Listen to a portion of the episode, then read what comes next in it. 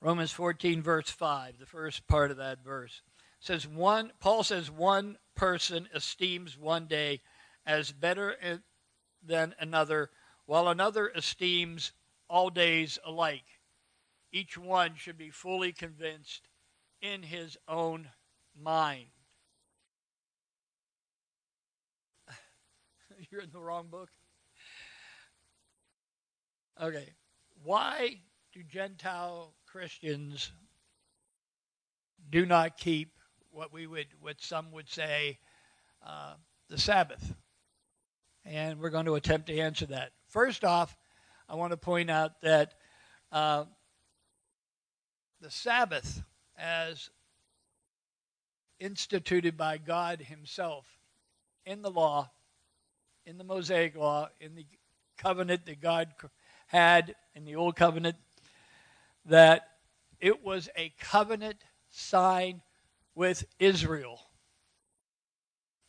It was a covenant sign with Israel. Exodus 31, verse 12 to 17 says, And the Lord said to Moses, You are to speak to the people of Israel and say, Above all, you shall keep my Sabbath, for this is a sign between me and you throughout your generations, that you may know that I, the Lord, sanctify you.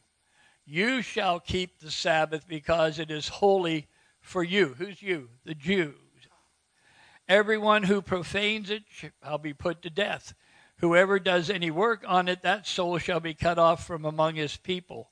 Six days shall work be done, but the seventh day is a Sabbath of solemn rest holy to the Lord. Whoever does work on the Sabbath day shall be put to death. Therefore, the people of Israel shall keep the Sabbath, observing the Sabbath throughout their generations as a covenant forever. It is a sign forever between me and the people of Israel that in six days the Lord made the heaven and earth, and on the seventh day he rested and was refreshed. Actually, technically, when God created the heavens and the earth in the six days of creation, and it says on the seventh day he rested in Genesis, he rested or ceased from all his work. God didn't take a nap.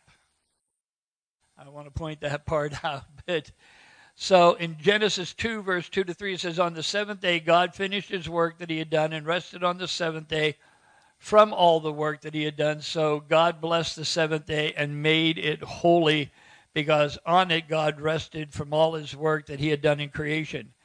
This was not a covenant between God and any human being at that time. It was not a cut covenant in any blood at that point in Genesis. God had ceased from his work and from his work of creation, and he hallowed it, called it holy, but there was no covenant cut at, at any time at that point. Covenant cutting with Adam did not happen until Adam sinned and God shed the first blood of an animal to cover his sin. That was the first Adamic covenant that was out there. Uh, Exodus 16 22 to 26 is actually the first known Sabbath uh, covenanted with Israel by God when he gave manna in the wilderness. Now, they understood that the Ten Commandments had actually, you know, not been given yet, but God had the Sabbath there when he told them to gather manna. Remember, God, they were out in the wilderness, they had left their left slavery behind in Egypt. They were out in the wilderness. They were complaining and moaning and groaning about having no food. Why did you bring us out here, Moses, so that we could die to just to die in the wilderness? Oh, that we should go back to Egypt. And so the Sabbath was coveted then because he told them to gather manna six days a week, and on the six days sixth day, they were to gather a double portion of manna because during those first six days when they gathered manna, if there was any left over the next day, it rotted. or it melted away. It, they didn't have it. They had to gather it every day. But God, on the sixth day, told them to gather double because the next day, the seventh day, was a Sabbath to the Lord. So that's when God made his first covenant command with Israel concerning the Sabbath. Because the Jews at that time, they, they had no idea when it was. But now they did. God said, This is the day. Uh, because the scriptures call special attention to gatherings on the first day. This is the second reason why Gentiles do not keep the Sabbath. One, worship on what we now know as Sunday, or the first day of the week, as, as Scripture puts it, was done first of all because that's when the resurrection took place. The resurrection took place on the first day of the week. John 20, verse 1 says, Now on the first day of the week, Mary Magdalene came to the tomb early while it was still dark and saw that the stone had been taken away from the tomb. Boom, resurrection.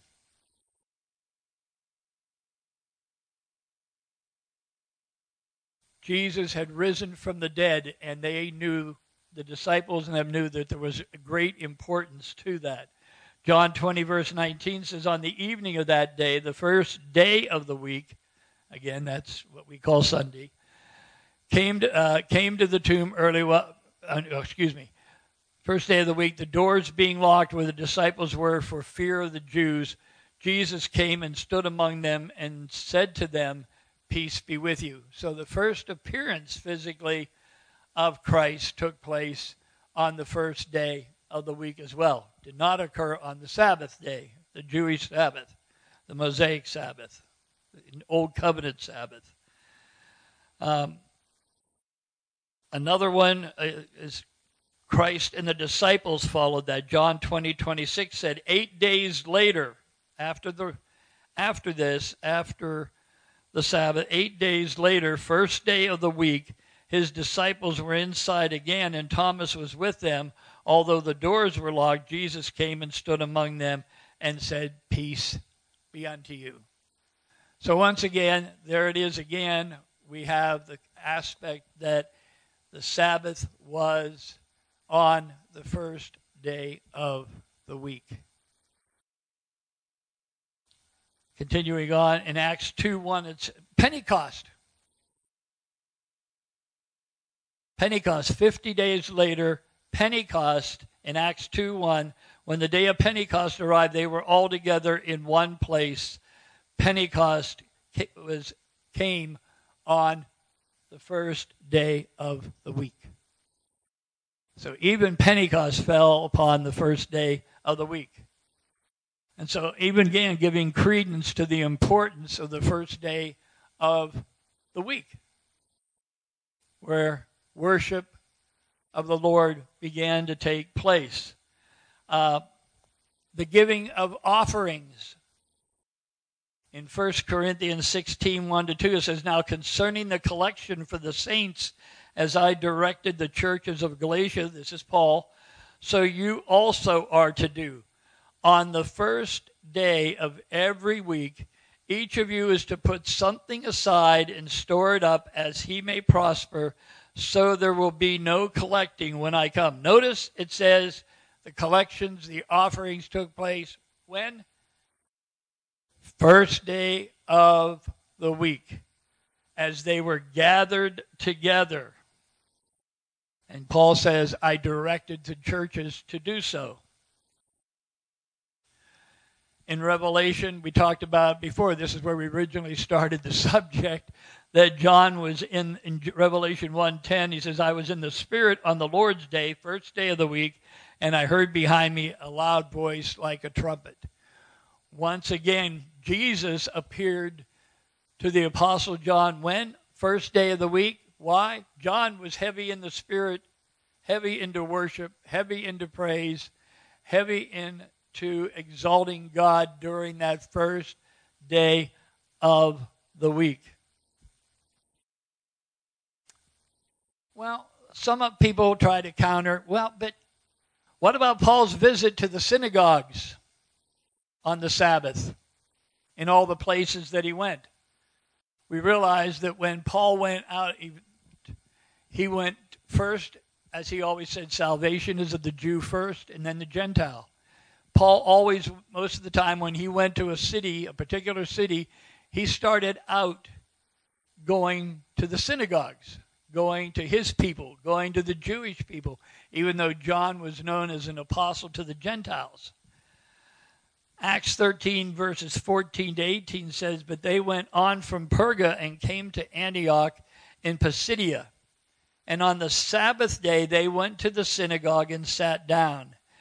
After the reading of the law and the prophets, the rulers of the synagogue sent a message to them saying, Brothers, this the, the, who they were talking to was Paul and those that came with Paul,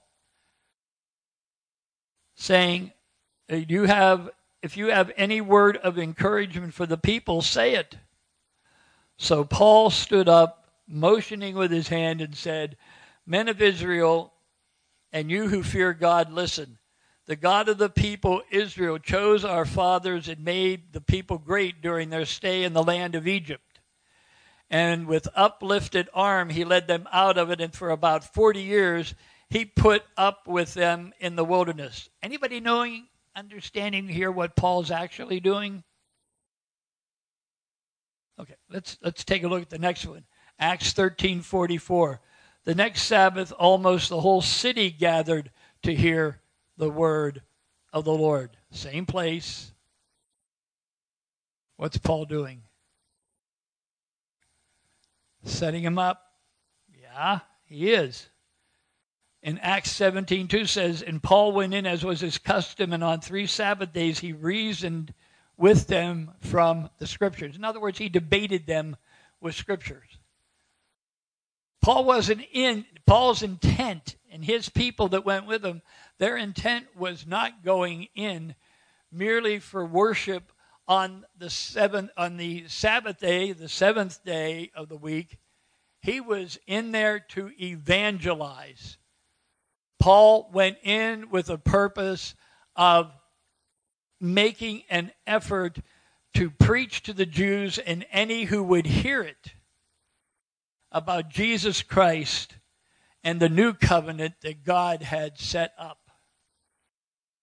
That was his sole purpose for going there. If Paul went to the synagogue on the first day of the week, wouldn't be anybody in there except maybe the rabbi. Wouldn't be anybody there. So Paul took his evangelistic crusade team and went into the synagogues for the purpose of showing that the old covenant pointed the way to Christ and that they needed to accept Jesus. Now, it's interesting to note that some people would say, you know, as they did say that Paul visited the synagogues, and he did. And some say, well, then he went back. Yes. But let's remember along the way, if you read in Acts, those same places where he began to teach, they also began to persecute him. They, they threw him out of the city. They beat him within an inch of his life. They stoned him and everything else. Now, taking that to reason, would Paul tell the people in that city after they came to the Lord, for those that he successfully evangelized, oh, just because we all got beat up, thrown into prison, got stoned, and that didn't mean they were smoking pot together got stoned, that Paul would send them back to the same place to have it all happen all over again. That's another reason why the first day of the week began to change at that time because if they were to go into the synagogues, they were just going to get persecuted hugely over and over again, and that was not Paul's intent. It was brought up last week and I'm going to quote the scripture from Matthew 5 17. It says, Do not think I came to destroy the law or the prophets. I did not come to destroy, but to fulfill. And there's a misunderstanding in those verses that are in there when they're saying fulfill. So the law must be still in effect. We still must obey the law. We still should be doing the feast. We still should only be worshiping on the seventh day. Because Jesus says, I didn't come to destroy it, I came to fulfill it. Well, the key word in that passage is the last word, fulfill. You need to have a proper understanding, and all of us need to have a proper understanding as to what that word fulfill meant. In the Greek, it's the Greek word pleroo, P L E R O O. And don't worry, you'll get a copy of the notes so you can you'll see the Greek and everything else.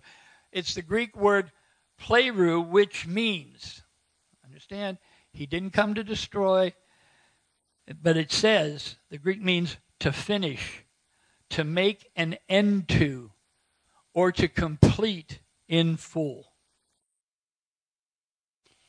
Jesus did not come to destroy the law. To destroy it would mean the law was never any good. But in actuality, Jesus says, I came to fulfill it. I came so that that old covenant might be completed, that it might be ended. Because there's a better covenant out there than what the old covenant is or was. And it's important that we have that understanding that Jesus Jesus spoke the right words. It's today's language that makes us want to say, "Oh, that he meant something else. But the Greek word in there, and even the Aramaic word plago, means to complete, to make an end of, to bring it to end. And that's important. There's a transition taking place. In the Old Covenant, you had to do what the Old Covenant said in order to please God. You had to do the sacrifices. But the blood of animals, any animal, didn't make any difference whether it was a bull, an oxen, a sheep, a goat, or whatever. That blood was an animal's blood, no matter how pure that animal was, without spot or blemish, was insufficient to cover your sins totally. In fact, under the law, it says that the blood of these animals will cover sins done unintentionally. But those sins that are done intentionally, even the blood of animals could not cover that. So you could take all the animals you wanted to to the temple every time you sinned, and that blood was insufficient. There was only one perfect blood ever to cleanse a man a person from sin. Excuse me. And that was the perfect blood of Christ. Only he had blood perfect enough that was acceptable to God to cover all our sins, past, present, and future. And more importantly, that blood of his could only cleanse us from the sin. You ever notice that sometimes it talks about sins, our little sins, whether they're sexual sins or lying, gossiping, cheating, hating, whatever, murder, stealing, all of that. It talks about sins. But so often when it talks about what Jesus did, it mentions sin singular.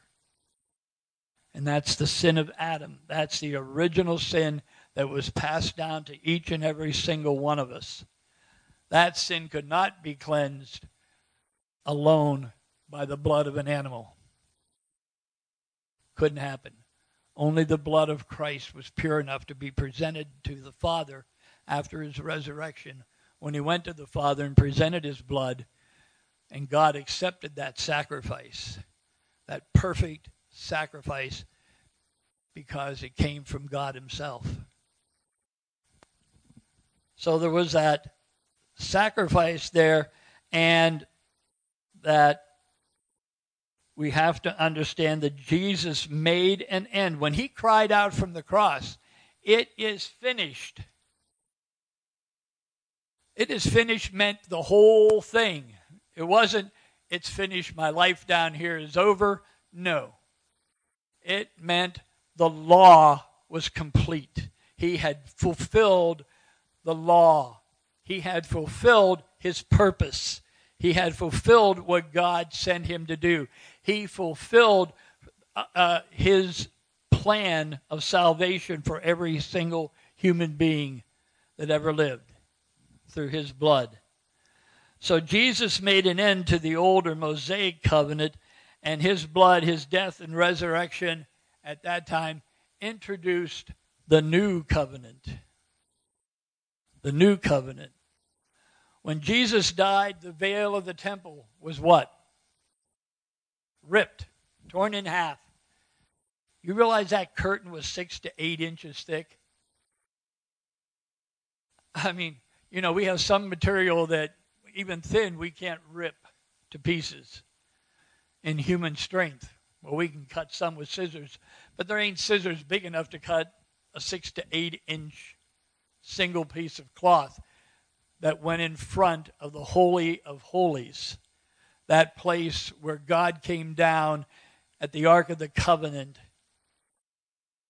and met the priest there when he sprinkled blood on that.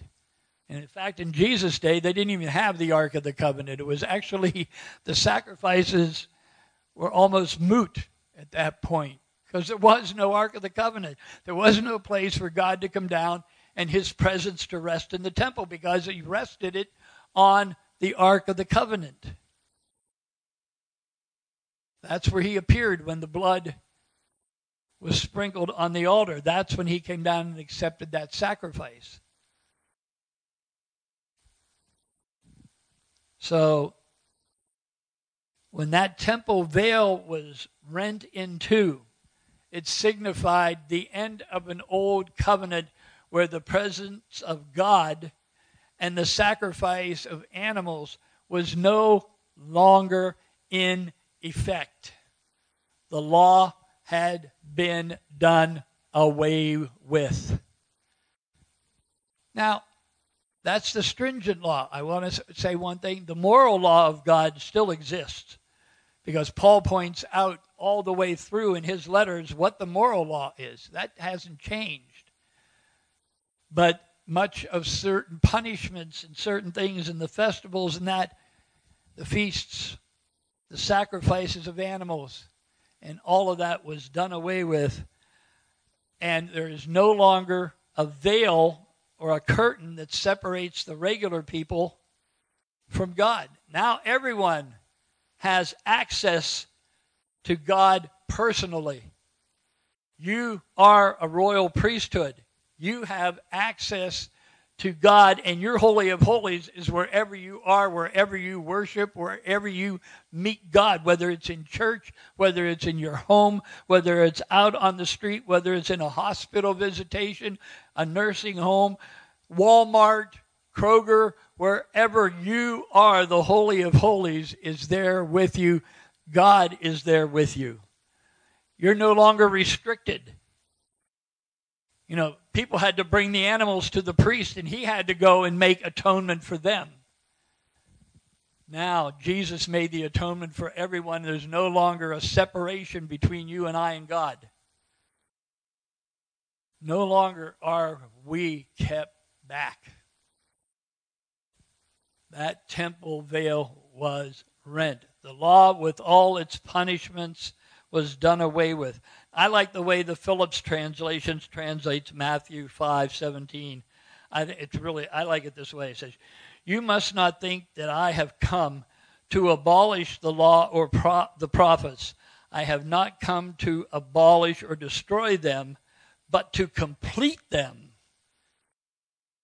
I've come to complete it. Jesus likewise said this of the Sabbath he tried to teach the Jewish people when they got on his case because he healed a man on the Sabbath day. And he looked at the Pharisees because the Pharisees looked at the Sabbath as something so, I'll say they thought they were being holy. But they missed the point.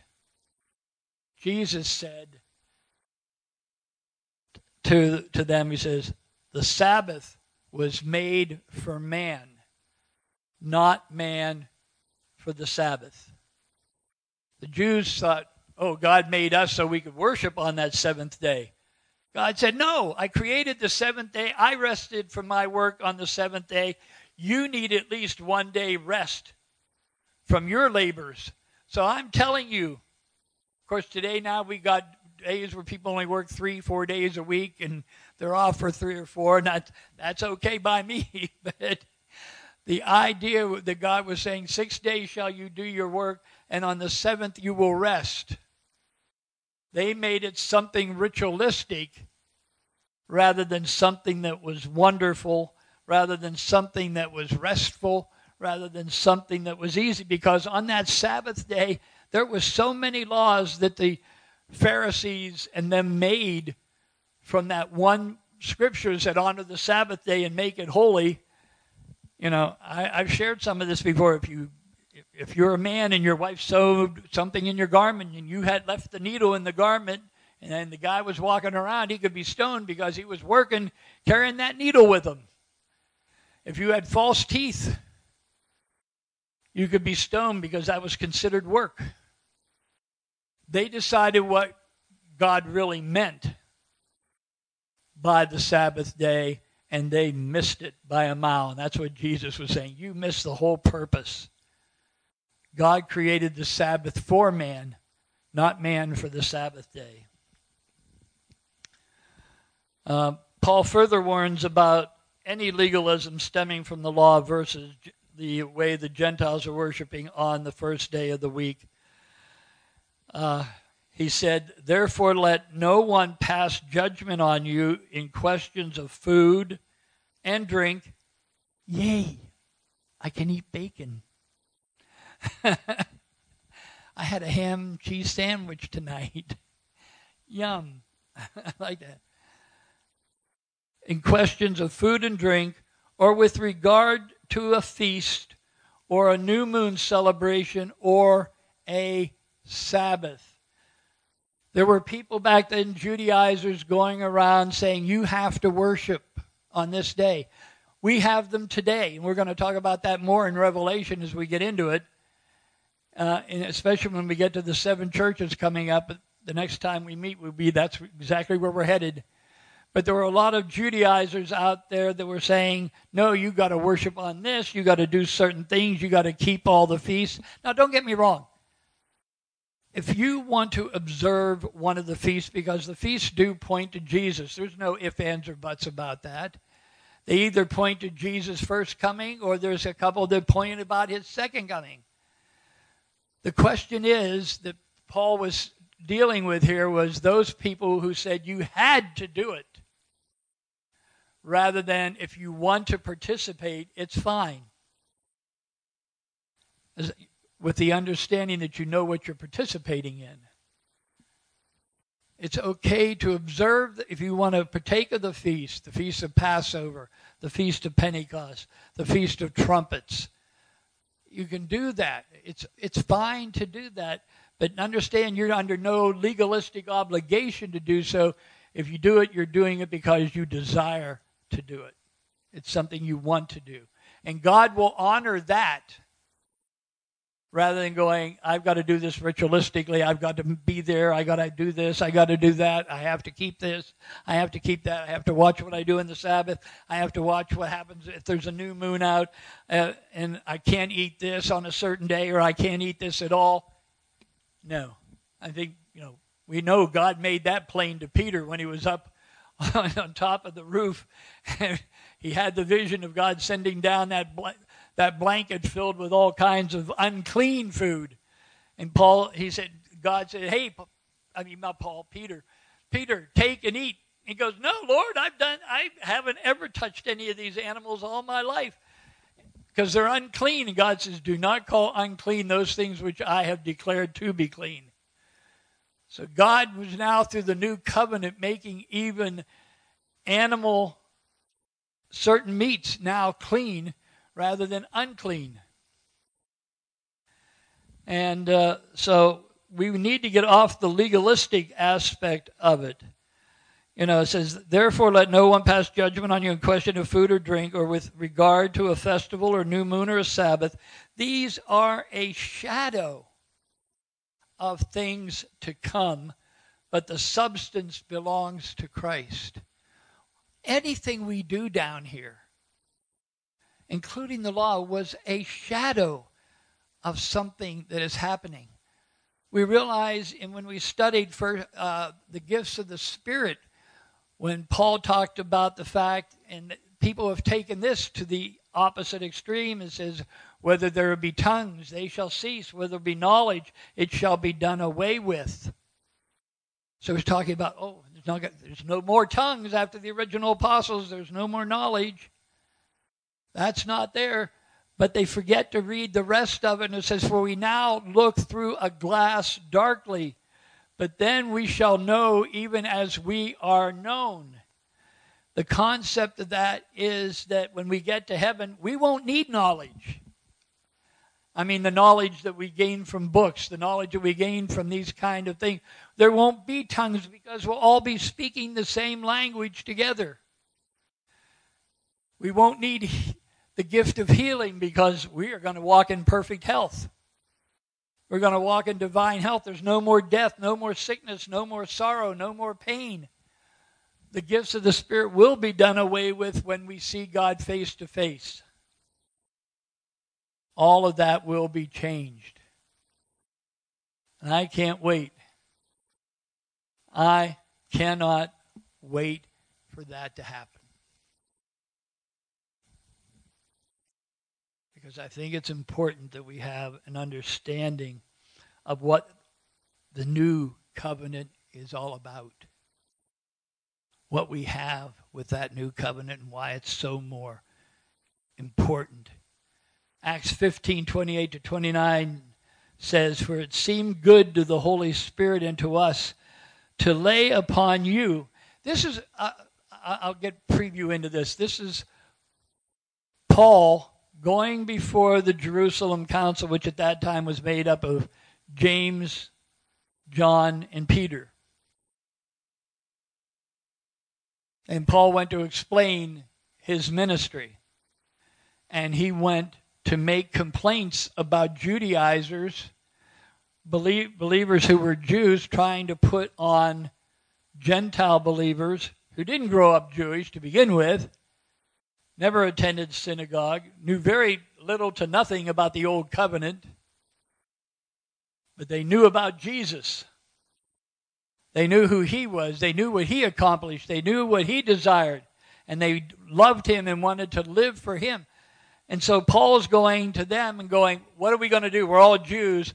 What do you say we should do about Gentile believers? And so it says, For it seemed good to the Holy Spirit. Know this. Here, the first part of this is for it seemed good to who? Didn't seem good to Paul necessarily. It probably did.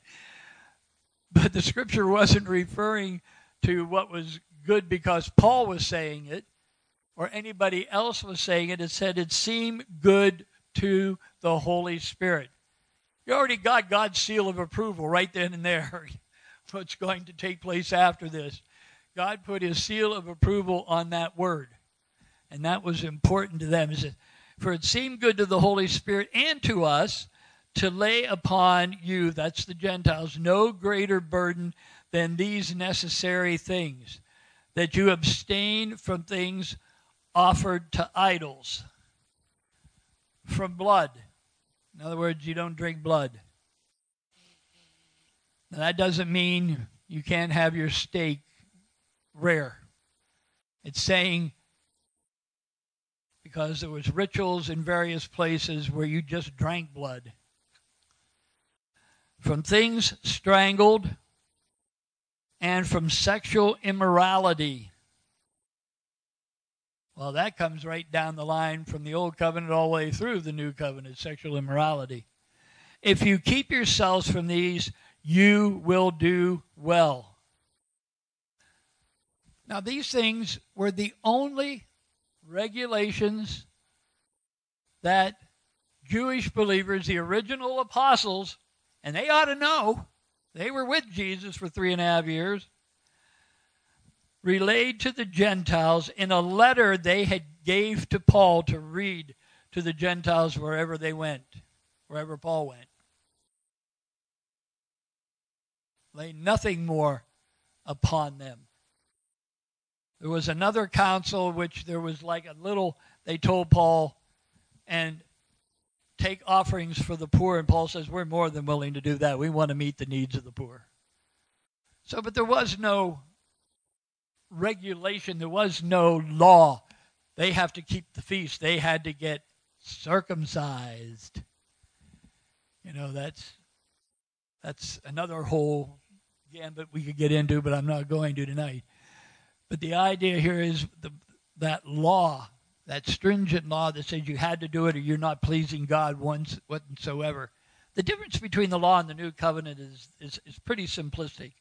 The old covenant says you have to do these things. In the new covenant, I get to do things for God. I get to. I want to because I'm his kid. And I choose to do what I need and what I want God tells me to do. So there's no regulations laid out upon them in that letter, no feasts, no Sabbath instructions, no law other than moral law. God prophesied through Jeremiah. He says, There's coming a day where I will write my laws on their hearts, not on stone tablets. Stone tablets means I got to read all this regulation stuff and try to figure it all out in my heart, the Holy Spirit speaks to me and tells me and directs me where I'm going and what I should do and what I shouldn't do. It's a direct revelation from God. And I know for a fact I blow it from time to time. I don't listen. But when I do, I know I have an advocate before the Father that's willing to forgive me of my sins and to cleanse me from all unrighteousness. Hebrews in Hebrews 8:13. I find this is one of the most interesting passages because, um, well, I, I love Romans. I'm teaching Romans in a nursing home now, and Romans, uh, that first half of Romans, if when you read it, you have to understand Paul is talking to mostly Jewish believers there, and he is comparing law and grace all the way through.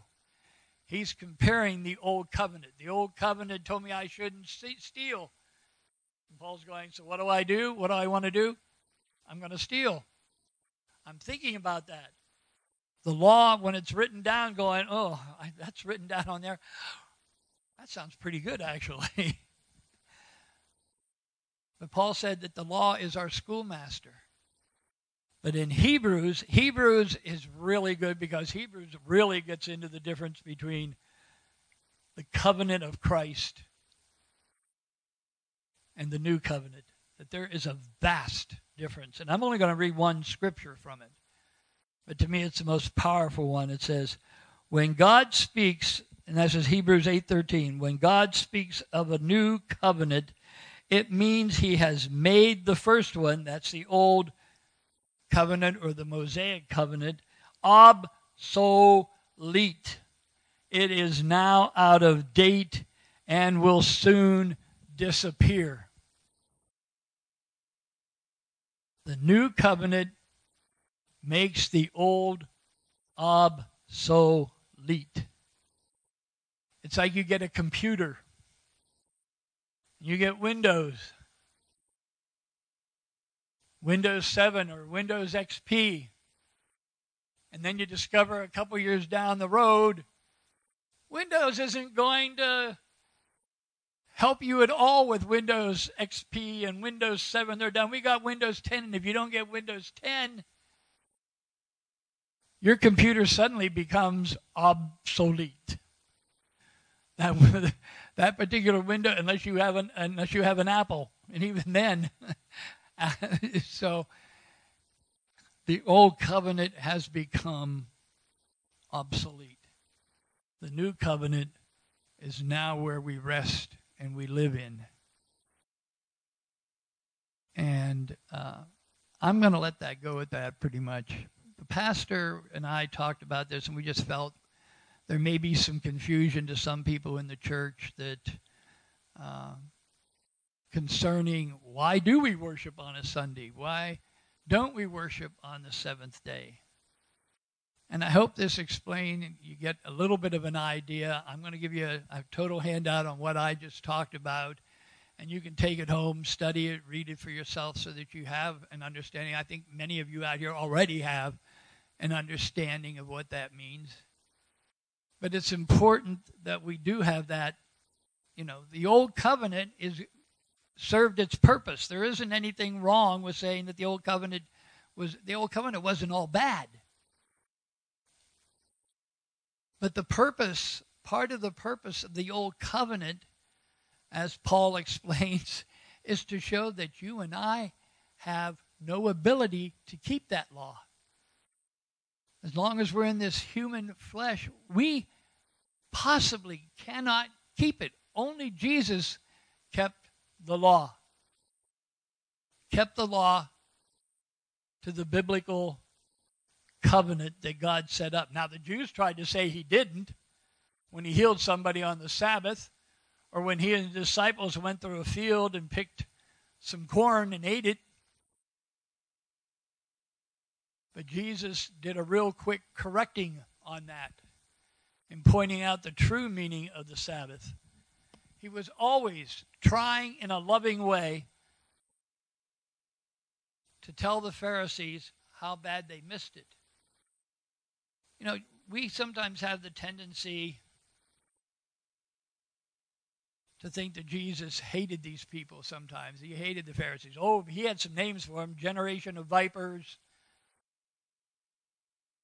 and a lot of others. That was one of the nicer ones.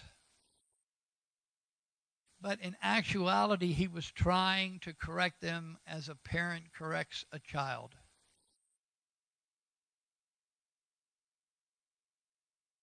And he does that with us today.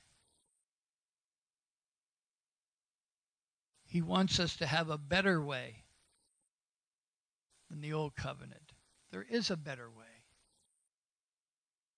Paul told the Galatians, he says, the Galatians were like that. The Galatians were headed back into the law.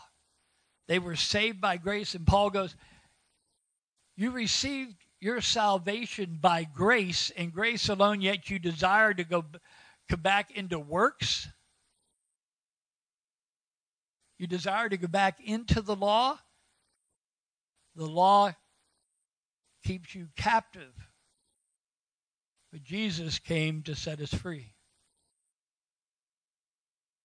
Not free to do whatever we will. Grace, that's the other thing. Grace is not give us liberty to go out and sin. But grace allows God to come in when you begin to have this thought process I want to go out and do such and such, or I'm going to do such and such. And the Holy Spirit's there going, uh, wait a minute. Or when you go ahead in your flesh and go, uh, the heck with it, I'm going to go ahead and do it anyway. But then the Holy Spirit is there to bring conviction. And you don't have to go out and get an animal and take it to some priest and have him slaughter it and put it on an altar. All you have to do is ask God directly because the veil has been lifted, the veil has been torn. There is no separation. You are forgiven. It's not a license to sin, don't get me wrong, because when you say, I repent, Repent means to go the other way. Some people think, I'm sorry, God, I repent. I'll go this way. Oh, but wait a minute. Squirrel. Not like the old story with the dog. But God desires that from each one of us. This was a rather short lesson tonight. I'm I'm sorry, but uh, it's something God laid on my heart, and I talked to the pastor about what happened, and he said, "Yes, this needs to be taught. We need to have an understanding. The old is obsolete. Jesus made a new, brand spanking new covenant written in His blood." We belong to Him now directly. We don't need ritual. And I got news. Jesus, when the woman, the Samaritan woman, the Samaritan woman questioned about worship. You Jews worship in Jerusalem. We worship on this mountain. Jesus' answered was, There's coming a day when all that worship either way in Jerusalem or on the mountain because God desires to be worshiped in spirit. He is a spirit and he desires to be worshiped in spirit and in truth. Fact is, if you want to get technical, seven days a week, 365, 366 on leap year is a Sabbath day to us because we have direct access to God now. Doesn't have to be on a Saturday, it doesn't have to be on a Sunday or a Wednesday. God says you're given a time of rest and a time when you worship Him, and it's that's every day that we are to worship Him. We come before Him and we do lovingly embrace Him and His grace and His forgiveness. And we need that. We need that desperately. Heavenly Father, Help us to come to an understanding of what the new covenant is all about. We're grateful that you did start with the old covenant. We cannot deny that the old covenant, just as Paul said, had its place, it had its time. It was God showing us what righteousness looks like to Him.